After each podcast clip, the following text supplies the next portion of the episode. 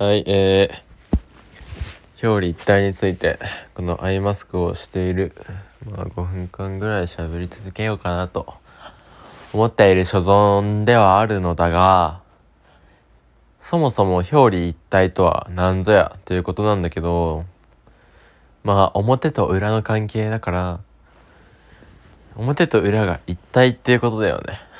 そのコインそのままやん。漢字そのままやんって。例えば10円あったとして10円の表も裏も一つの10円という物体の一要素両面から見て表と裏があるから表と裏は常に一体であるとそういったことを言いたい四字熟語なのかなと思うんだけどまあ今勉強っていうかまあ就活をしていて表裏一体のものが世の中にはたくさんあると。で、俺はその表の面だけ、俺はっていうかまあ人はその表の面だけを見て、やれ、やれね、自信がつくだの、ね、疑う力を持てたのというが、自信の裏には不安があり、疑いの表には常に信頼があるということ。を知るっていうのが大事だなって思ったね。例えば、その疑い、なんだろう、他人を信頼するためには、まず、疑いの心を持つじゃないけど、ね、俺だって結構、人と関わるときにやっぱ、信頼関係が築けてないと、その人を疑うざるを得ないわけやん。例えば、お金をさ、貸し借りできる関係でもし俺がね、あまり信頼関係を築けていない人に1000円を貸したとしよう。まあ、たかが1000円なんだけど、まあ、1000円貸したとして、それが返ってくるかどうかをまず疑うじゃん。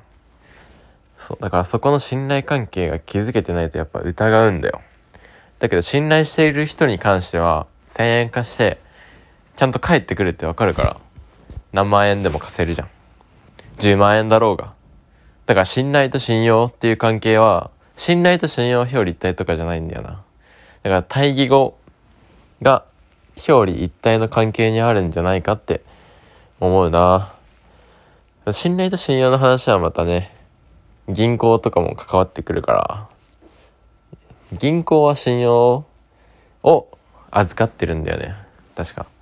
信頼っていうのはその人の実績とか、信用か。信用はその人の実績とか、その人がやってきたことを、まあ、信、用しているわけだが、信頼というのは、その人の心持ちじゃない。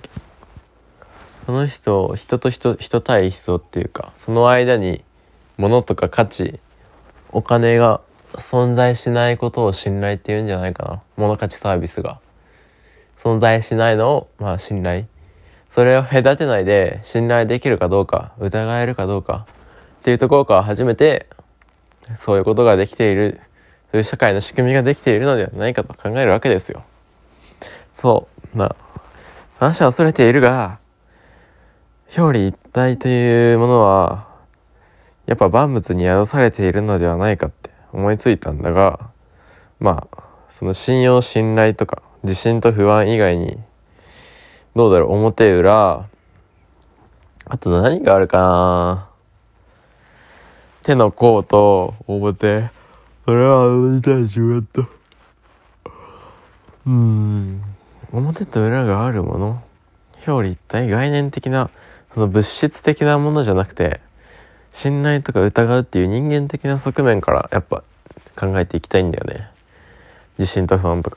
それさえ分かれば、自分が不安に思っていても、その不安を取り除きさえすれば、自信が持てるっていうことが分かってくるわけだから、なんだろう、漠然としたものが明確になる気がするから、表裏一体のものを知っておくことは、人生を豊かにするっていうかまあ、そのことを知らないよりもやっぱいいよねっていう話だよね。なんかないかな。表と裏か。緊張と緩和とか。もあれだね。お笑いのあれだしね。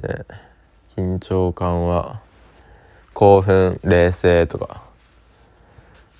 興奮冷静？まあそんな感じじゃない？以上。